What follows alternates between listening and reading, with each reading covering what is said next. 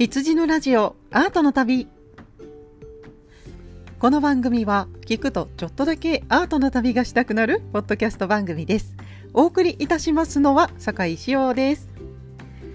さあ前回の放送からすっかり桜が満開な季節になっていますね。まああの私が住んでいる岐阜はもう桜が満開でして昨日ちょっと川沿いを歩いたところもうね桜の花びらがこちらほら散り始めているようなそんな風情が見受けられましたね。皆さんの住んでいる地域はいかがでしょうか？まだ東北地方の方は桜が咲いていないかもしれませんが私が住んでいる東海地方はもう満開という季節になっております。さあまずは最初にですね一つ番組の方にメッセージが届いておりますのでこちらのメッセージをご紹介させていただきます。たまごパンさんのメッセージです。ありがとうございます。酒井先生こんばんは。初めてメールします。そんな雑貨店リスナーです。昨日 FM そんな雑貨店を聞いて知りました。酒井先生のお誕生日だということをおめでとうございます。雑貨店の最新回で酒井先生の音源がだいぶ加工されて何度聞いても笑ってしまうスクラッチになっておりリスナーとしては非常にありがたい限りです。羊のラジオアートの旅も聞かせていただきます。それでは失礼いたしました。というメッセージです。たまごパンさんメッセージありがとうございました。えー、まずはそんな雑貨店というポッドキャスト番組を皆さんお聞きの方はいらっしゃいますでしょうか？というかまああの私が昔入っていたグループですね。私の古巣であるそんなプロジェクトさんのチームの中でそんな雑貨店という名前の雑談番組があります。まあ、雑談番組内容としてはグルメやら、えー、科学のお話やら社会問題歴史のお話はたまた最近では美術のお話もされていると結構幅広い内容をお話しされていると私は認識しています、えー、そんな雑貨店のパーソナリティは和田さんとそして下平さんとのお二人でお話をされています。もうそんなプロジェクトの人気番組でいらっしゃいますよね。そんな番組、そんな雑貨店さんですが、どうやらですね、先週はレンブラントを取り上げていらっしゃったようです。で、その時になんだかあれ、そんな美術の時間という声が聞こえてきたのではないでしょうか。えー、ちょうどですね、私が2月末にグループ展がありまして、えー、JR 高島屋さんの方でグループ展をやっておりまして、それが終わり、そしてその後の公募展がありまして公募展の出品がありましてその作品を作り終えてで出品が終わった次の日ですね。審査の日にああやっと出品終わったわと思ってふんわり気を抜いていた時にちょうどその日に和田さんから LINE がありまして酒井さんすいませんそんな美術の時間とそんな雑貨店という声をですね取っていただいてその音源を送ってもらえませんかと LINE が来ましてで私はもうその日は一仕事二仕事終えてああ疲れた終わった終わったって あの気分が良かったものでですね気を抜いていたんですねですのでもう2つ返事で「あいいですよ」と受け合ってしまったんですね ということで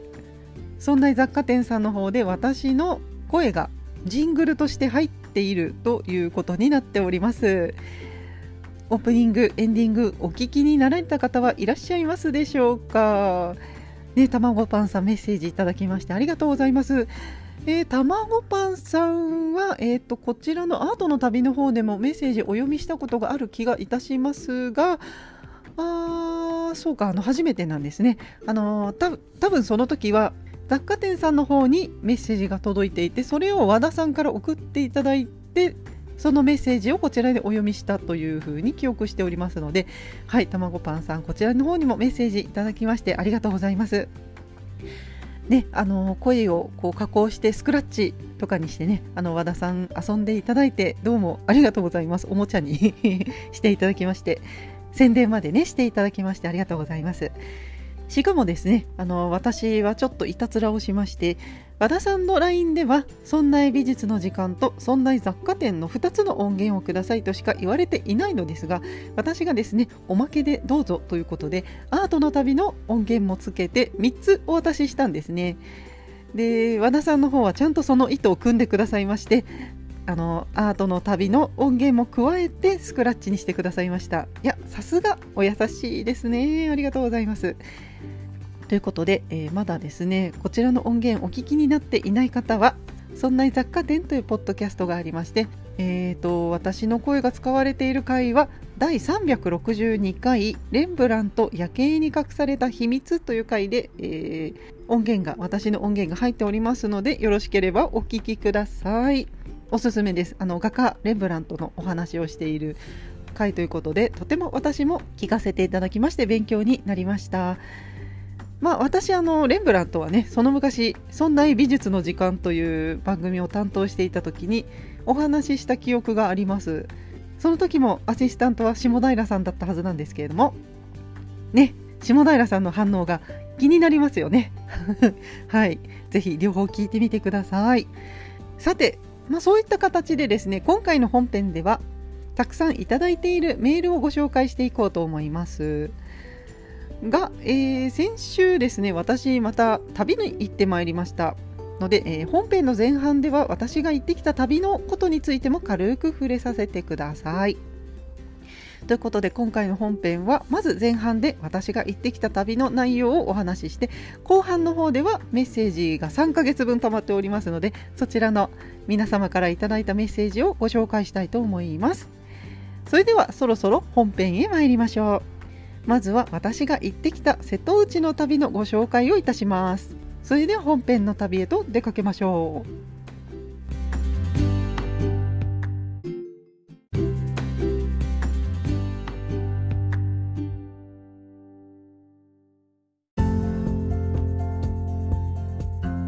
はい、ということで私はですね先週旅行へ行ってまいりました。オープニングの最後で瀬戸内の旅と少し言いましたけれどもそうなんです。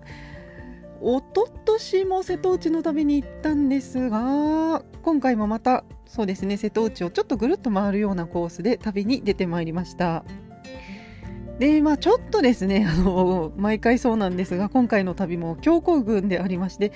まず最初ですね夕方に岐阜を出たんですね。でその日は私の、まあ、お連れ様であります。旦那様もお昼過ぎまでお仕事がありで私もちょっとですね夕方頃まで会議があったのでそうなんです。あの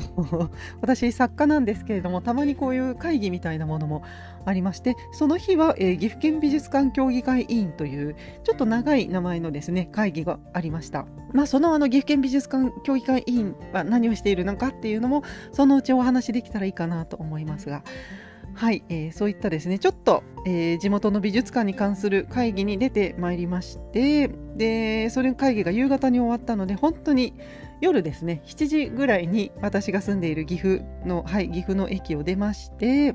名古屋から新幹線に乗ってまずは姫路に向かいました。姫路に夜9時ぐらいに着きまして、まあ、そのその日は姫路着だったんですね。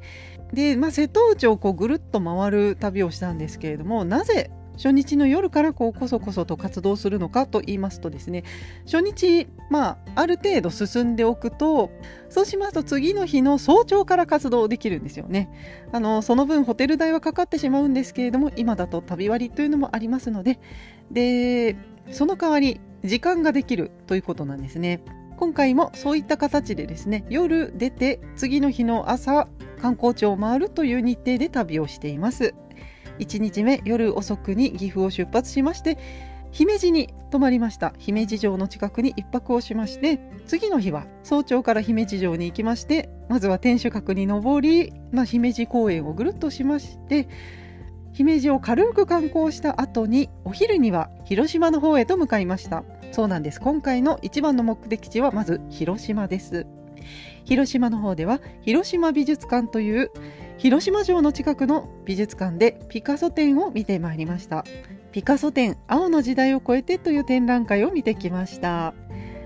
そしてピカソを見た後ですね広島現代美術館こちらの美術館がリニューアルオープンしたということでちょうど旅に出たのが3月の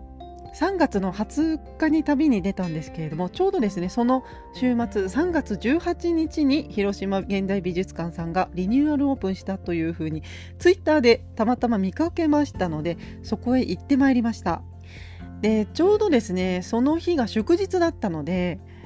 美術館から美術館へとこう巡る循環バスがあったんですね、えー、確かメープルバスという名前だったと思いますがその観光地を巡るようなバスがあったので広島美術館を見てその後現代美術館を見てというルートにいたしました。そして美術館2つ見て広島駅に戻りもう夕方になっていましたがその後広島駅から JR で呉呉市まで向かいました。広島から呉まで電車で30分です。夕方呉港に着きまして、えー、閉館ギリギリになってしまったんですけれども呉の大和ミュージアムというところへ行きました。でその向かいにも自衛隊のあのミュージアムがあったんですけれどもちょっと今回はそっちには間に合わずにあの1個だけ呉の戦艦大和のミュージアムにも行きました。そしてその日の夜は呉港で自衛隊のカレーを食べました。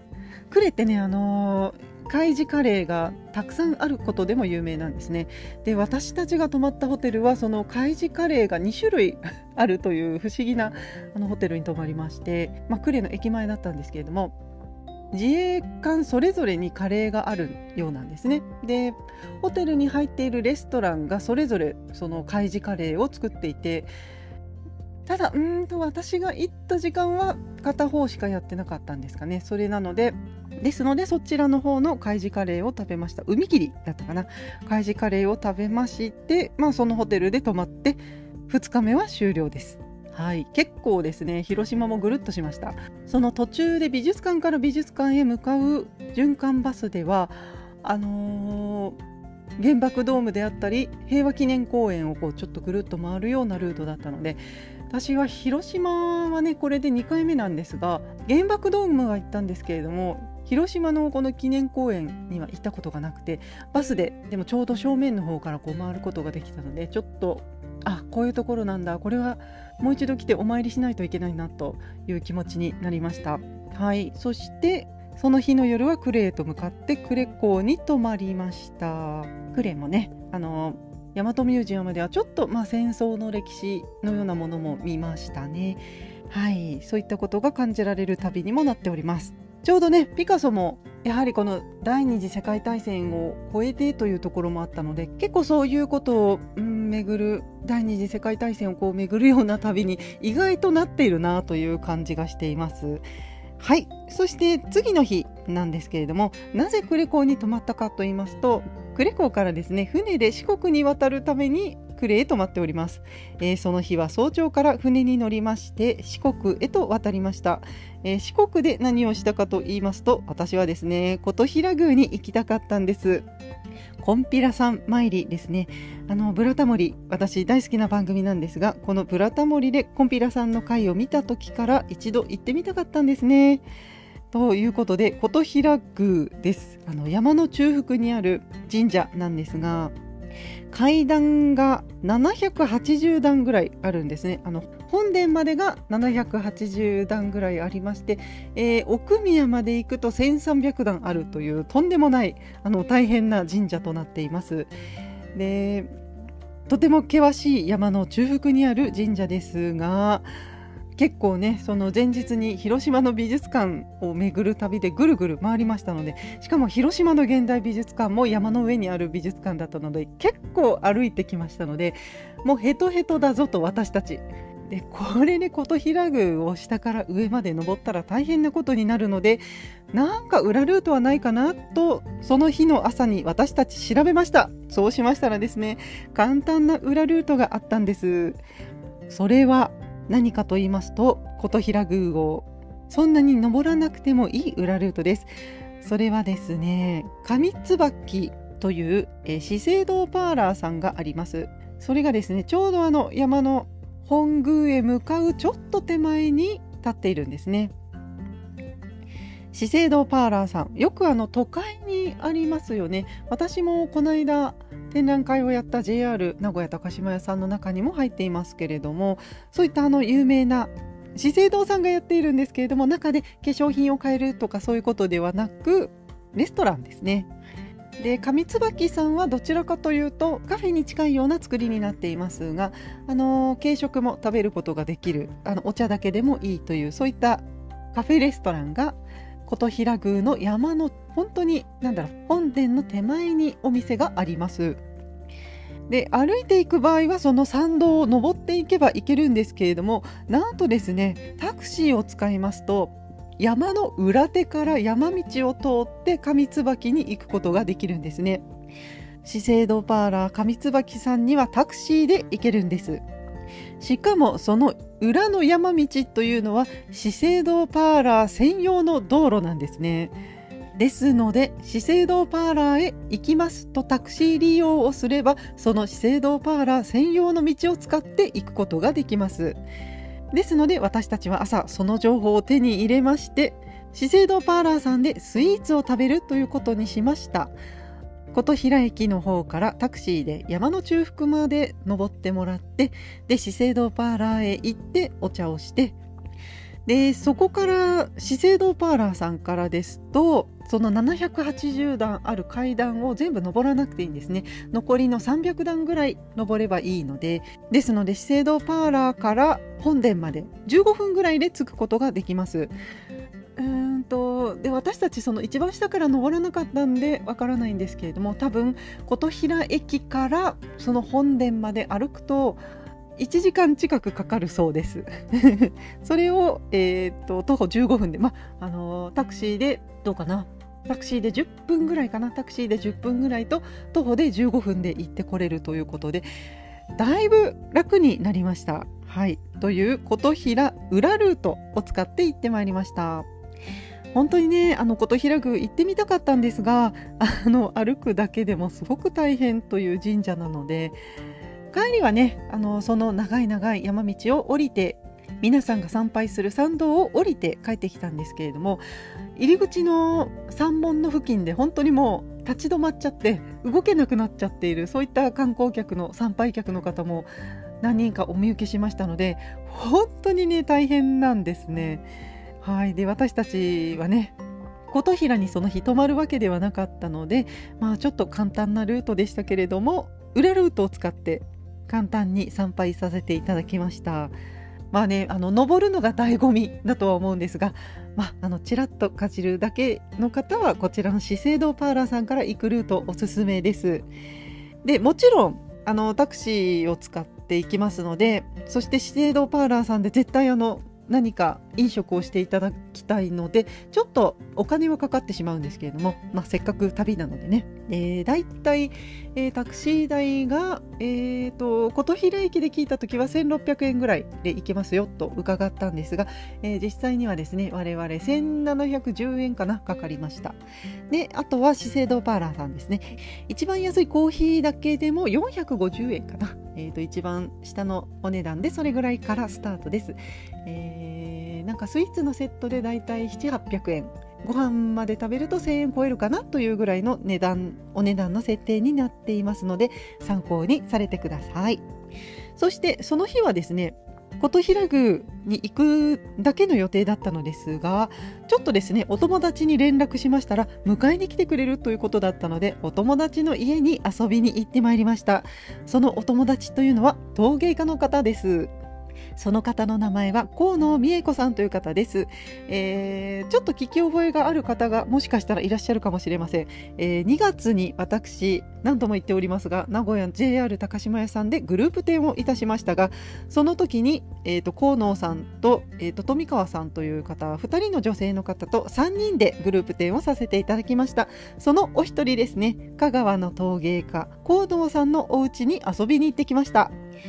河野美恵子さん、えー、地元の土を使いまして、えー、焼き物を使っている香川の陶芸家です、えー、今回の2月末のグループ展名古屋の高島屋さんで一緒に展覧会をしたんですがその展覧会の中で河野さんの作品であの瀬戸内海の夕日をお皿に表現したといったそういった大きいお皿が展示されていました。で私はこのまあ、3人ね一緒に展覧会をやってそのそれぞれ作品を並べ終わった後に会場を一周したんですけれどもその瀬戸内海の海のお皿が一番この展覧会では綺麗だなと思ったんですね。でやはりその1週間の展覧会の会期中なんですけれども会場に来られたお客様が皆さんその瀬戸内海の大皿の前で立ち止まって鑑賞していかれるんですね。うわ綺麗だなって思わず声が出ちゃった方もいらっしゃったんですけれども本当に皆さんその作品の前で足を止められるんです。長時間。やはりねそれは作品の持っている力だなとあの痛感したんですね。そんな素敵なこう地元に根ざした作品を作られる河野さんの作品私大好きなんですがその方の工房に立ち寄ることができました。いやーもうすごいあの工房自体がですねとても大きくて、まあ、お家も大きかったんですけれどもあのすごくあの広い土地の中で大きな工房を建てていらっしゃいましたね。で半分が陶芸教室で半分が自分の工房という感じででさらにその外に窯場あの窯用の建物も建っていてという本当にあの充実した工房を建てていらっしゃいました。でまあ工房の中もとても綺麗でしたね。あの陶芸教室ってあの土を使いますよね。土とか泥を使うので本当にあの泥だらけにいつもなってしまうんですがで自分の作品の荷物も増えていくしどう頑張ってもこう工房とか教室って汚くなりがちものが増えがちなんですが河野さんの工房とても綺麗でした。いやー素晴らしい工房を見学させていただきました。窯も大きかったな。もう私が持っている窯の1.5倍ぐらいの大きさがありました。とてもいい工房でした。というところに見学に行ってきました。そういった工房探訪の時間もありそしてそろそろ次の日もありますので四国から本州へ向かうフェリーに乗ります。今回の戻り方もちょっと工夫しまして夜便で行きました。であの高松の方から、えーと、神戸へ向かうフェリーもあるんですけれどもそれだと、えー、早く着きすぎてしまうのでちょっと遠回りして 戻ったんですけれども東横港というところから大阪に向かうオレンジフェリーというのがありましてそちらの大きな船に乗りました。いやーそちらもですねもうなんかホテルが動いてるみたいなフェリーですごく大きくて快適な船旅となりました、えー、オレンジフェリーさんはですね出港するのが夜の10時でそして大阪港に着くのが朝の早朝の6時なんですけれどもフェリーの中に入れるのが夜8時から朝8時まで滞在していいということで船の中に半日ですね12時間滞在することができます。あの本当にホテルにチェックインするような感じで船の中にいられるんですね。で大体フェリーってこの港に着いたらさあどうぞってこう船の中に入ることができてそして目的地に着いたらもうすぐ降りてくださいそして降りたらすぐ次の人を入れて出港しますよっていう船が多いんです。まあ、そうしないとあの儲からないのでオレンジフェリーさんは本当にあの1日1便しか出ないのでその夜便しか出ないのでかなりゆっくり過ごすことができました。ということで四国から翌朝大阪に着きます。そして大阪も回ってきたんですが大阪で今何がやっているのかと言いますと大阪でも中之島にある国立国際美術館こちらの美術館でピカソ展がやっています。ピカソとその時代という展覧会を私見てまいりました。ですので広島でピカソを見て大阪でピカソを見るというこのピカソアンギャの旅をしてきたんですね。まあ、前日の夜に出て最終日は昼頃まで滞在して帰るというですね。そういった、まあ、あの3泊4日の旅をしてまいりました。ね3泊4日なんてあっという間ですね。はい。ということで船を使った、えー、旅をしてまいりました。今回の旅は何といっても近代の巨匠ピカソを見る旅でしたね。で広島美術館のピカソ展「青の時代を超えて」という展覧会と国立国際美術館の「ピカソとその時代」という展覧会ですね。今西日本の方ではピカソが2つ展覧会がやっています。どちらの展覧会ももうさすがピカソという感じの充実した展示がされていました。で人もたくさん入っていました。がえー、っとですねそんなにあのものすごい行列でチケットが買えないとか予約をしないとチケットが買えないということはありませんでした。どちらもすぐにチケット売り場に並んですぐに入ることができましたので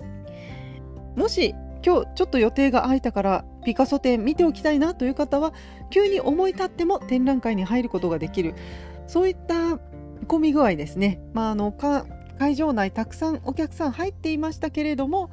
まあそんなに並ばなくても見れるという展覧会でした。はい、どちらのピカソ展も大変見やすい状態となっています。で両方のピカソ展を見てきたというお話はまた次回以降詳しくその美術館の特徴も踏まえてあのお話ししたいと思います。という感じで、えー、今回はですねちょっとあの船を使った旅もしてきました。ね、最近ね私たち船旅にはまっています。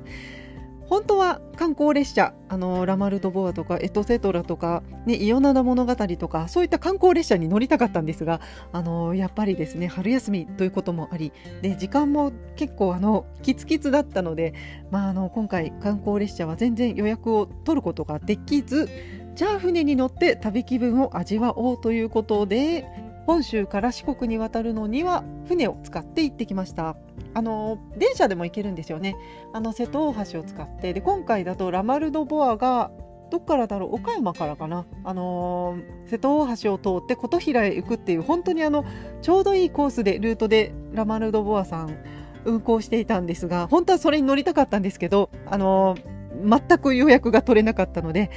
本当にあの電車の旅っていうのは人気だなと痛感しました。まあ春休みだったのでね、まあまたの機会に挑戦したいと思います。はい。で船旅っていいんですよね。あのフェリーっていうのは結構あの直前までチケットを販売していますね。あの夜便でも部屋を取らないといけないんですけれどもそれでも結構あの直前でも買えますしあの今回四国に、えー、呉から四国に渡ったのはシーパセオという船なんですけれどもその船ももう乗る直前30分前にチケットを買ってくださいというかその時間しかチケット買えないので本当にあの予約しないでも乗れます。そしてこのシーパセオという船前も一回お話ししたかなどうかな。あのシーパセオという船はですね本当に海上の公園というコンセプトの船でして2019年にグッドデザイン賞も取っている本当にあの素敵な船なんですけれどもあの靴を脱いでお座敷のようにこうくつろげるようなシートであったりあとは上のフロアには芝生の広場があるような本当に素敵な船でしてもうくつろげるし楽しいしあの船の中限定のドリンクとかフードとかも美味しいで美味しいですし本当にあの観光列車には乗れませんでしたが観光船のような船には乗ることができましたので本当にあの本州から四国へ渡るのにはシーパセをいつも使うようにしています。そして本州へ戻るのには今回オレンジフェリーというフェリーを使いましたね。本当にまるでホテルのような船に乗ってまいりました。そういった形であの船旅最近ハマっております。やはり日本はですね島国なのであの今回広島に行きましたけれども船たくさん作ってるんですね。で舟運がとても発達しています。全国いろんなところの港でこう行き来できるように船旅がしやすいんですね実は。まああのちょっと時間はかかりますけれども電車より時間はかかりますけれどもしかしとても快適にそしてあの電車ほど混雑せず乗ることができます。であの箱根の旅でもあの水戸岡さんの海賊船に乗ったというお話ししましたけれども本当にあの最近船旅にはまっております。ということで船に乗って瀬戸内をぐるっと回ってきました。まあ今回行けなかったのは土佐の方ですね高知の方へは行けなかったのでもうまたそっちの方にも行ってみたいなと思っておりますがそうですね四国あと行っていないのは高知県なのでそっちの方も行きたいなと思ってます。はい。とこんな感じで私が行ってきた旅のお話を長々と聞いていただきました。失礼いたしました。そして今回の本編の後半では皆様からいただいたお便りをたくさんお読みしたいと思います。それでは本編の後半へと参りましょう。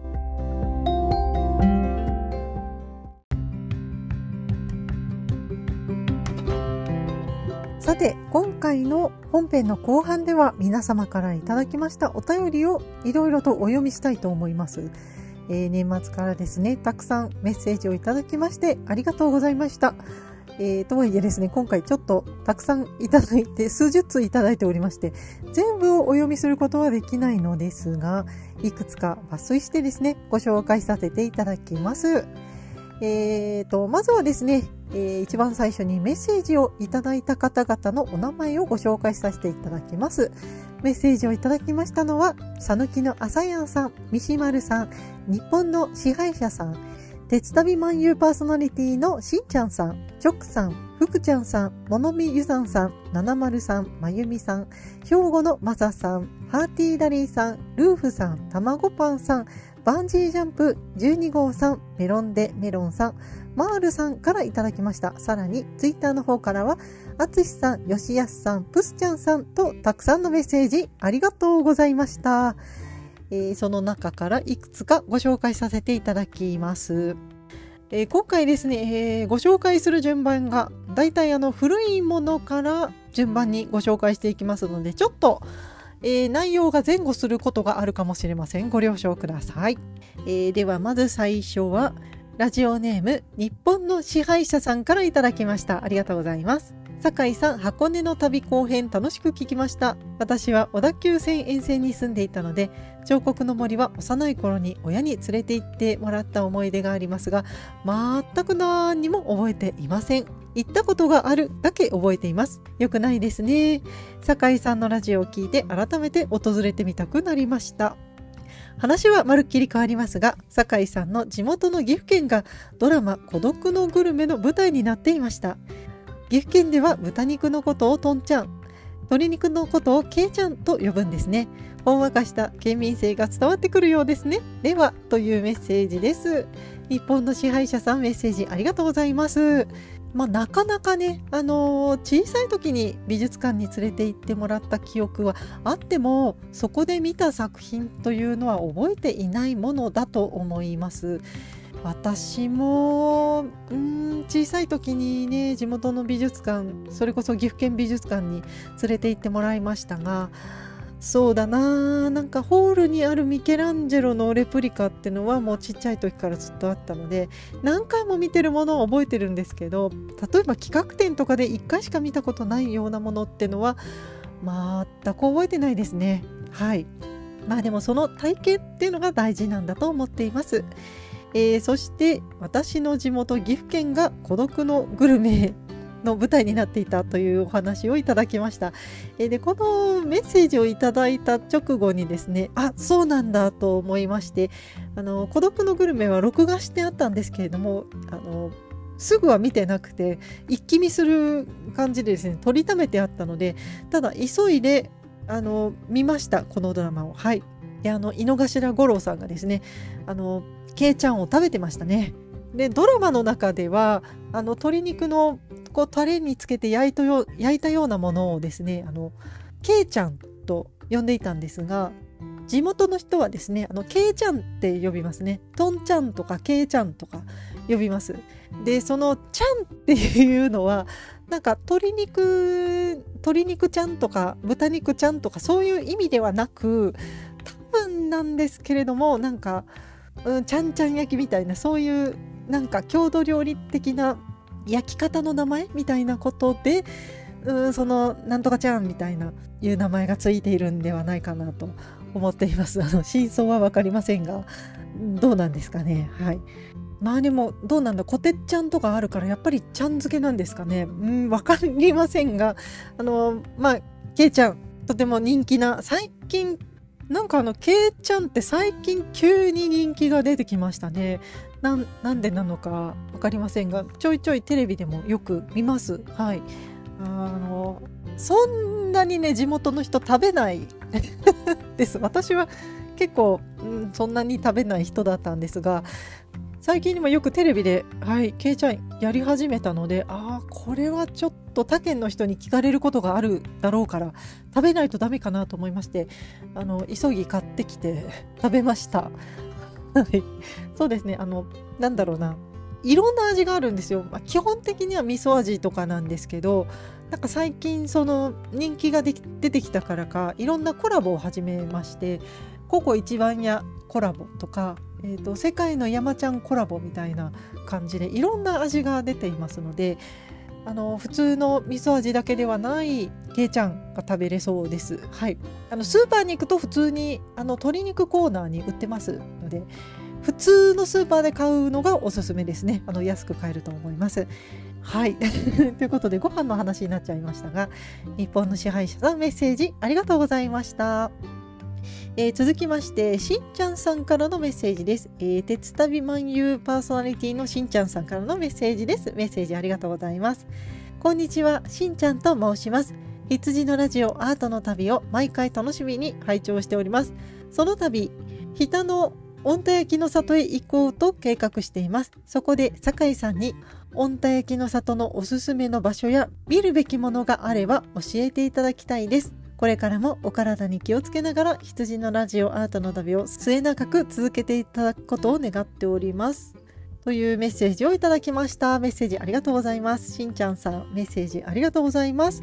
えー、しんちゃんさんはもしかしたらよくね、あのー、そんなプロジェクトの時の時にメッセージをいただいたしんちゃんさんではないかなと思っております。お久しぶりです。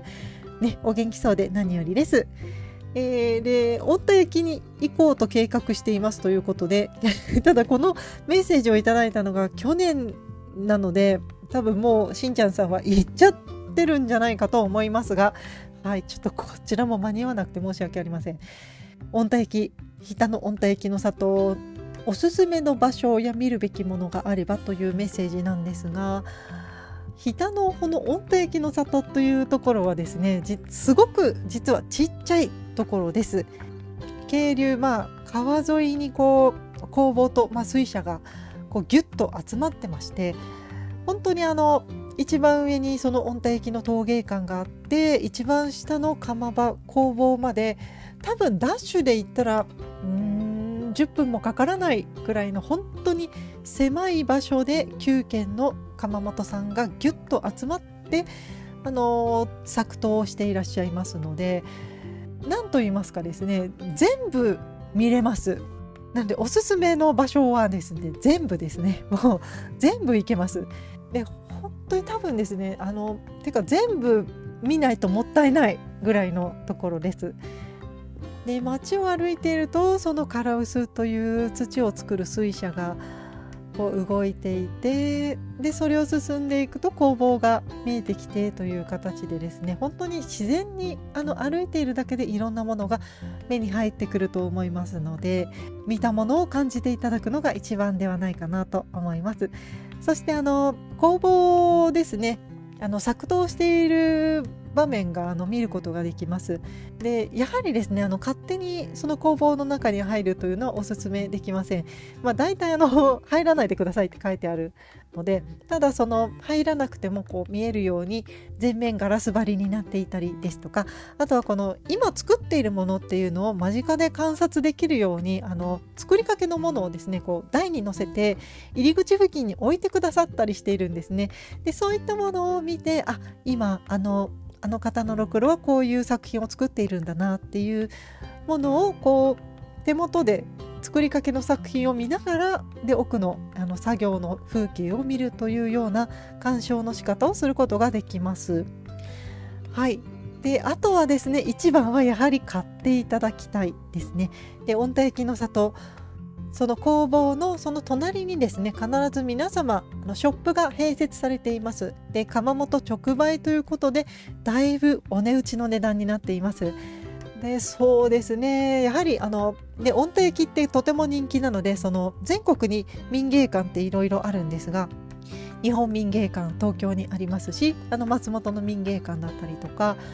倉敷にも民芸館ありますね。あの民芸館全国にありまして御田焼の器も買うことができるんですがやはりですね御田焼の窯直売が一番安いです。で私はあのいつも狙っているのはあのお恥ずかしながら B 級品がですねあのちょっと歪みがあったりとか U がちょろっと剥がれていたりする B 級品がありましてそれを私はあの御田焼の里行ったらあの安いのでそれを求めるようにしているんですがまあ、完品はですねそれこそ東京で買えるんですけれども温定液の砂糖でしか買えないのはその B 級品なのでそういうものをですね買うことにしています。で、まあ、大体そうですね小皿だと500円とか800円ぐらいの値段からえーと、どうだろうなパスタのお皿ぐらいで2 3 0 0円ですねご飯茶碗とかでも、えー、800円とか1000円前後1500円とかそれぐらいの値段で買うことができます。はっきり言ってねめちゃくちゃ安いんですよ。もう手作りの器でこの値段はありえない。で温度焼きの里の話はこのアートの旅でも何度もしていますけれどもとにかく作り方がすごく手間がかかっていますね。あの土を掘るところは多分ブルドーザーみたいなもので掘ってると思うんですけれども土を掘った後ですねそのまず非電化でその水車を使って土をこうトントン叩いて細かく砕きますね。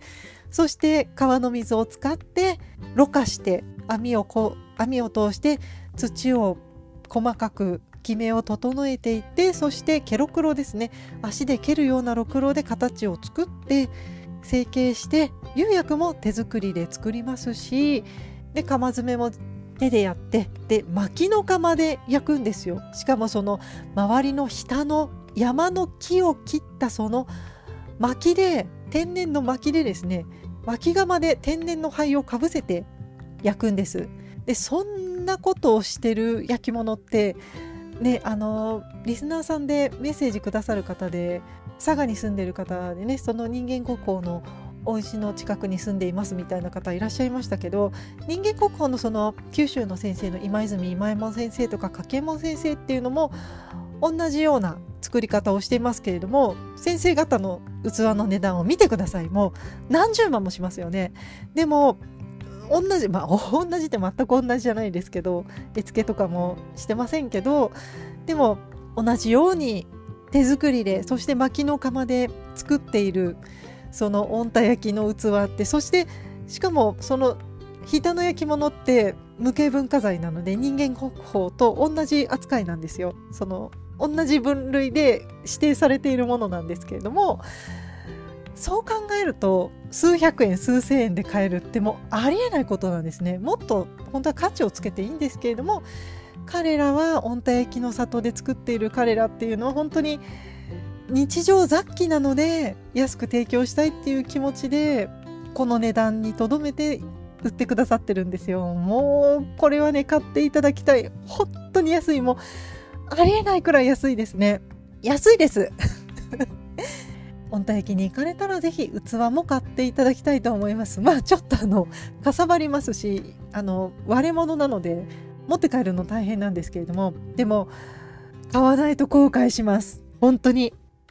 なんかね10年前ぐらいにその1回行ったんですよ。で学生だったのでそんなにお金もないしで厳選して買おうと思って器をお皿を1枚とカップソーサーとご飯茶碗だけ買ったのかな。なんだけどでねその後にまあどこでも買えるし全国でと思ってその後ね東京の民芸館に行くでしょ。そうしたらさもう倍の値段するんですよ。で名古屋のラシックにも売ってるんですけれどももう全然高い。倍の値段するんですよで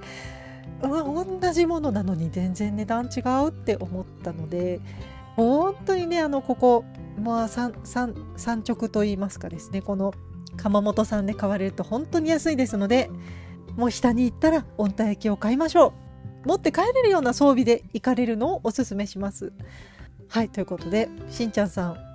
すごい温帯温帯焼き推しの話に今回もなってしまいましたがしんちゃんさんメッセージありがとうございました。続きまして福ちゃんさんからのメッセージを紹介いたします。ありがとうございます。こんにちは。大塚国際美術館をリベンジしてきました。開館と同時に入って見たところはショートカットして見られていないところから回ってお昼からもう一回見たいところを見て回りました。なりきり絵画のコーナーで真珠の耳飾りの少女になろうとしたのですが後ろが使えていたので焦ってとんでもない写真となりました。お話変わって大山崎山荘美術館を訪れました。ちょうどリーチ先生を読んでいたのでマーナード・リーチの作品が少しですが展示されていてわー素敵と鑑賞してきましたというメッセージです。福ちゃんさんメッセージありがとうございます。まずはね大塚国際美術館をリベンジしてこられたんですね。いやー私はなかなか行けないのでとても羨ましいです。そして大山崎山荘美術館も行かれたんですね。いやーそうなんですこちらねアサヒビールさんの美術館でしたっけ？本当にあの近代のそして民芸のとてもいい作品を収蔵している美術館なのでまあとはいえ私はちょっとね京都から外れたところにあるので行ったことないんですけれども福ちゃんさん行かれたということで羨ましいです。ねあのバーナード・リーチの作品もあるということなので私も行ってきたいと思います。本当はねあの今回の旅で行けたら行きたかったんですがちょっと無理でしたね。はい。まだ大阪、そうだな、大阪に着いてから京都も行きたいなと思ったんですけど、まあちょっと行けなかったので、また関西方面に、はい、行く日程を見つけていきたいと思います。はい、福ちゃんさんメッセージありがとうございます。えー、続きまして、モノミユさんさんからのメッセージです。ありがとうございます。酒井さん、毎回楽しく聞かせていただいています。アートと環境活動のお話ですが過激な方向に走る人たちはどこか間違って思想の幅が狭くなっている気がして私も賛同できません。その一方で芸術や人工物の世界遺産などがその時代の一部の富によって生まれたことやその片隅に貧困や差別に苦しむことがいた人も多く芸術などが抱えるジレンマを感じます。経済と隔離をされた感のある御太のような芸術民芸は本当に貴重な存在だと思いました。お忙しいこととは思いますがお体ご自愛の上芸術活動並びに羊のラジオアートの旅の配信を続けていただければと願っています。ということで物見ゆさんさんメッセージありがとうございます。ああと御太のお話もお聞きいただきありがとうございます。えーとこちらはですね年末にお話しいたしました。アートニュースのお話ですね。アートと環境活動家の方の話です。えー、ゴッホの、えー、ゴッホの絵画にトマトスープ缶を投げつけた、まあ、後期活動をしている人たちがいるというお話ですね。最近こういったニュースないのでもしかしたらちょっと落ち着いてきたのかなと。まあちょっとそれどころじゃないですね、今世界状況がね。はい、あの、なんですが、ちょっと落ち着いてきたのかなと思いますが、そうなんですよね。このメッセージの中にもありました。とても考えさせられる事象ですが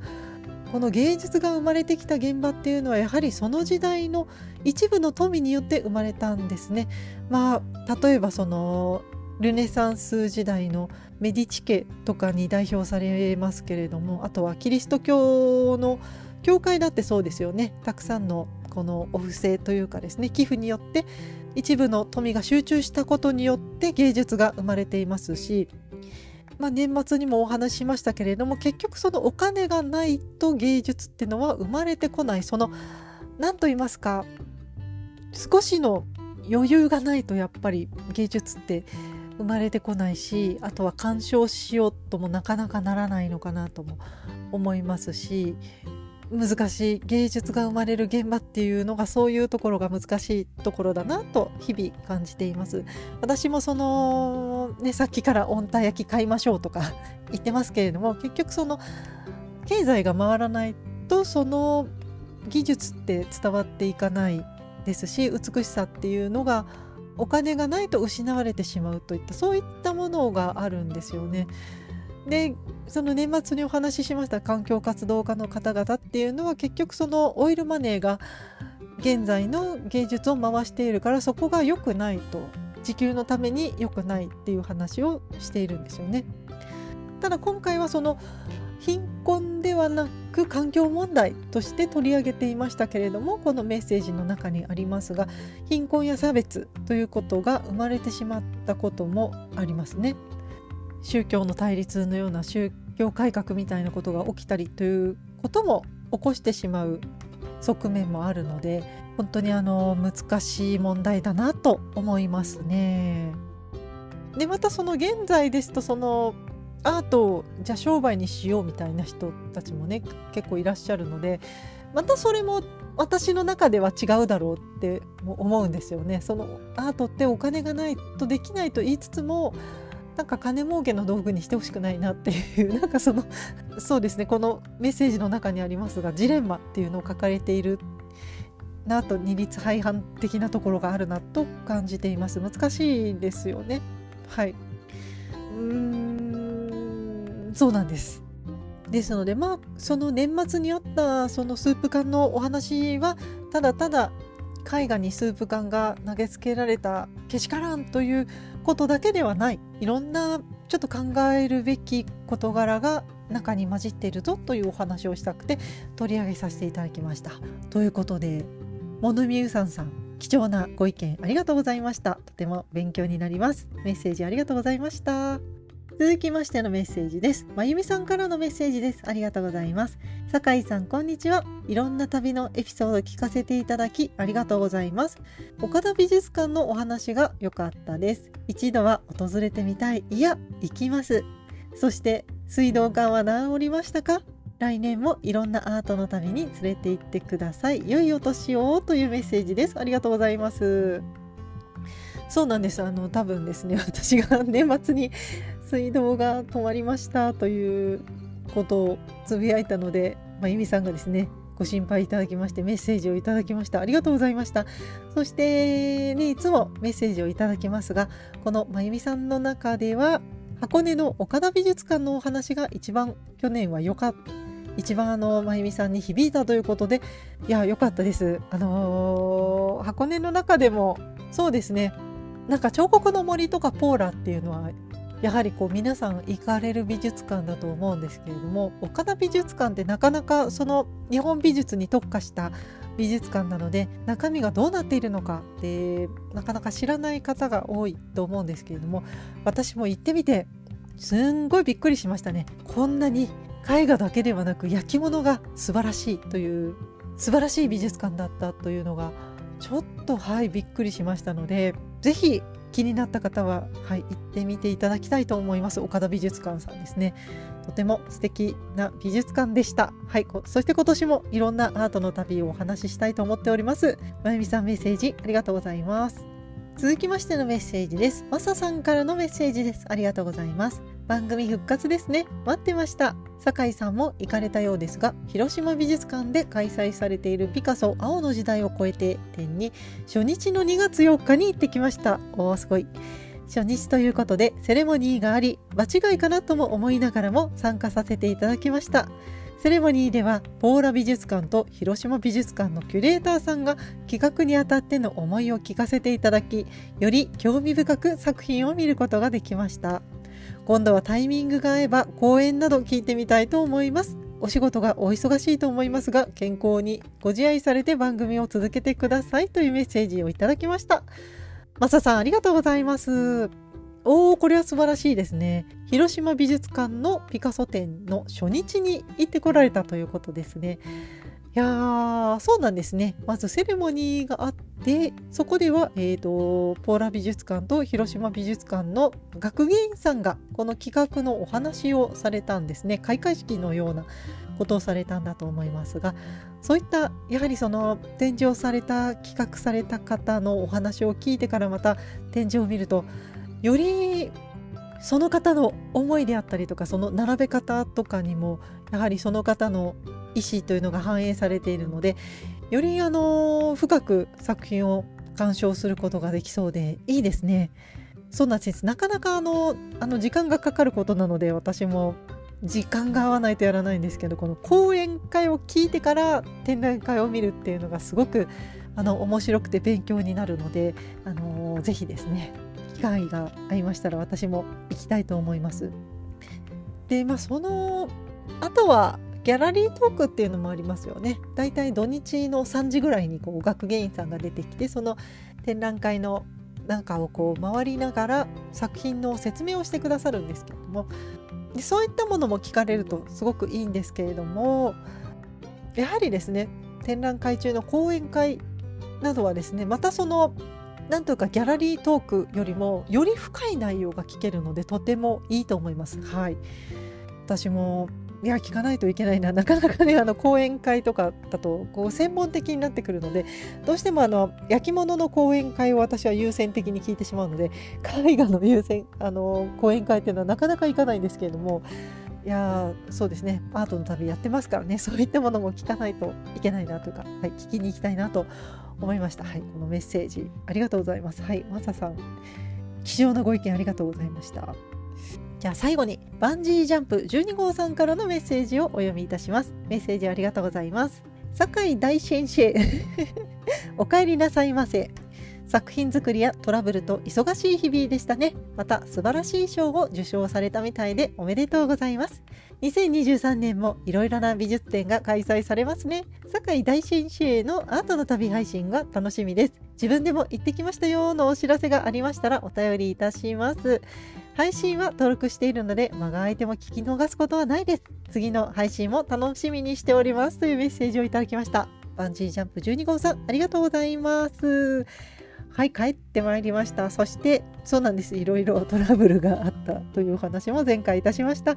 そして、そうなんです。あのそうですね。東海伝統工芸展という地元のコンボ展で賞も受賞いたしました。はい、その展覧会がですね、4月の末にありますので、そちらも東海地区、まあ、特にあの名古屋にお住まいの方はですね、入場無料ですので、ぜひ見ていただけましたらと思います。まあ、皆様からですね、本当にあの メッセージを見るのが本当は怖くてですね、もうなんか3ヶ月もお休みしてしまったので、もうどんな罵詈雑言が メッセージ欄に並んでいるだろうと、すごいこわごわあのメッセージフォームを開いたんですが、本当にあの皆さんお優しい言葉しかなくてですね、本当にありがとうございました。あのー、まあ、こうしてですねメッセージをいただきましてまた活力とさせていただいて次の配信につなげていきたいと思いますので、はい、これからも気長に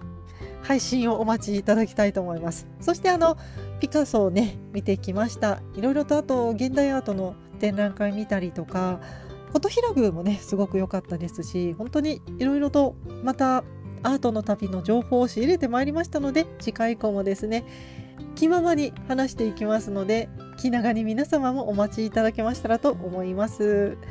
ということで今回はこの辺りで終わりにしたいと思います。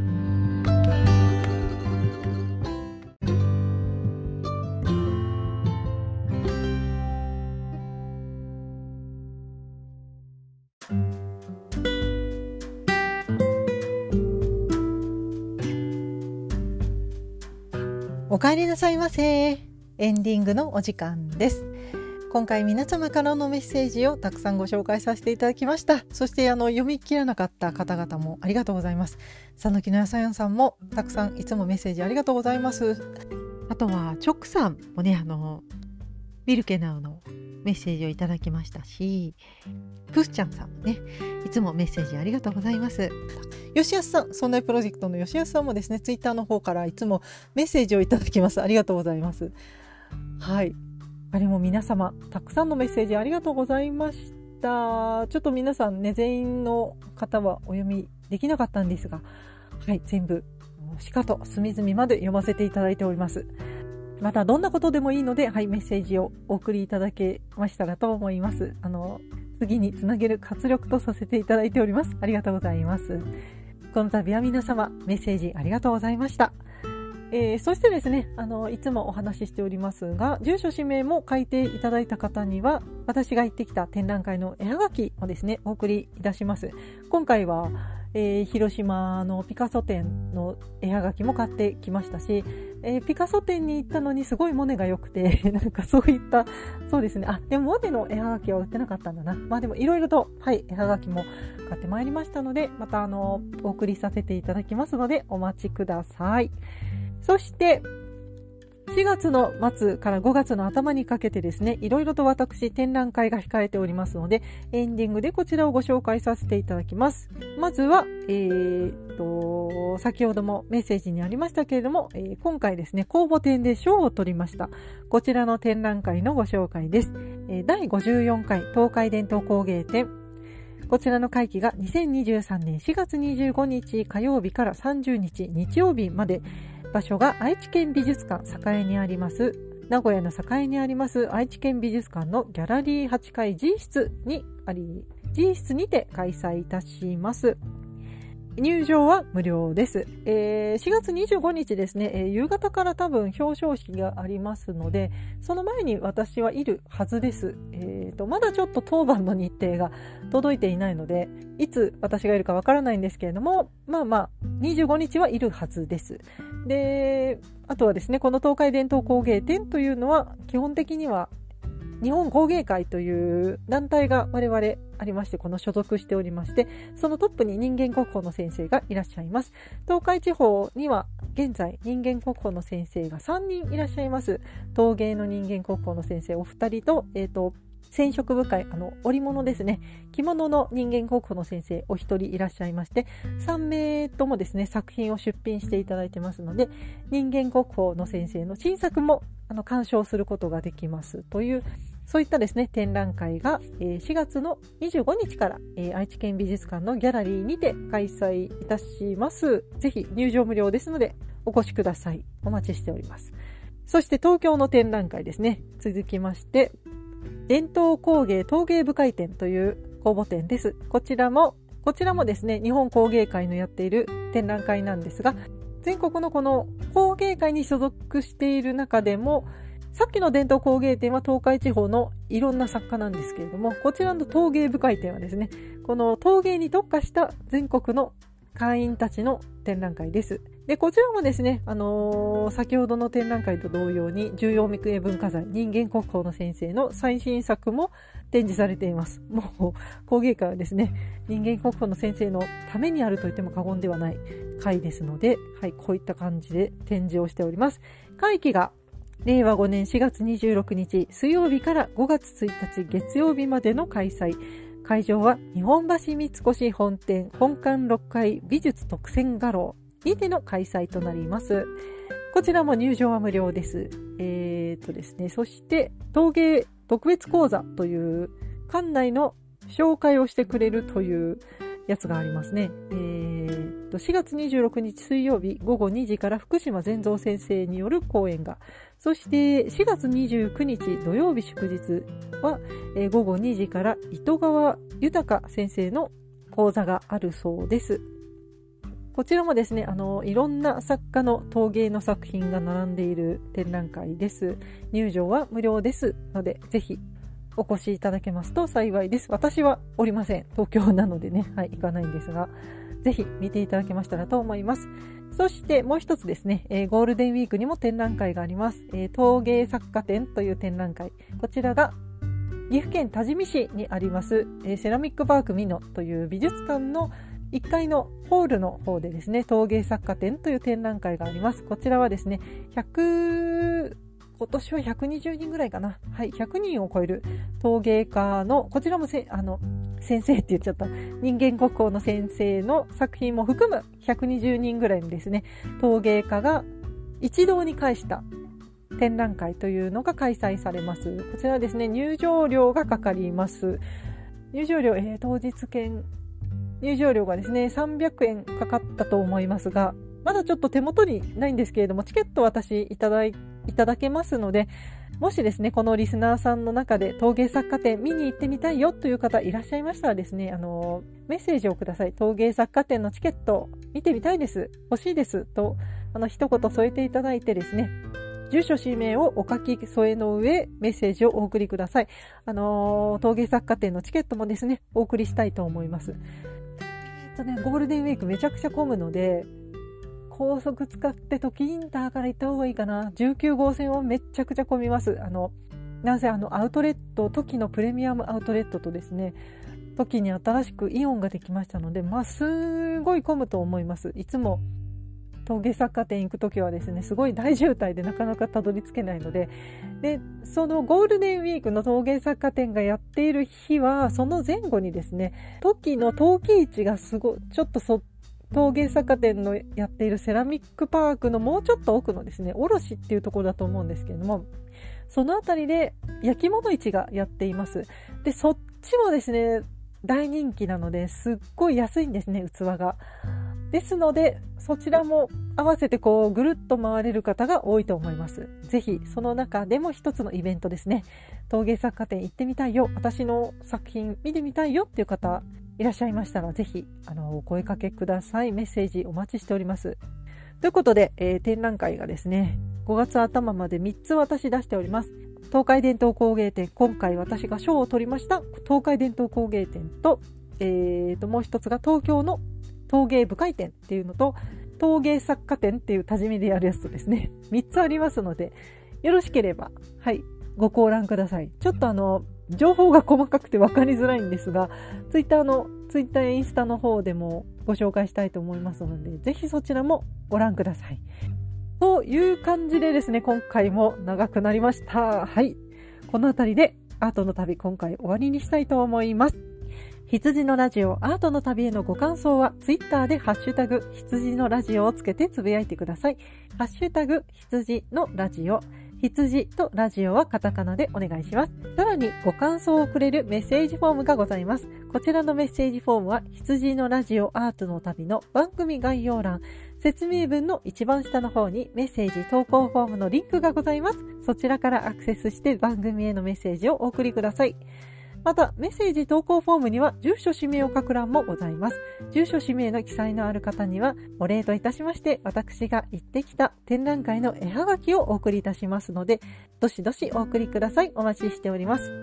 そして、パーソナリティ本人は Twitter と Instagram もやっております。こちらのアカウントはローマ字で春の羊。HARUNO 春の HITSUJI 羊で検索してみてください。また、羊のラジオアートの旅のラジオ用に、春の羊アンダーバーラジオで、インスタグラムのアカウントを作りましたので、こちらも合わせてご覧ください。よろしくお願いいたします。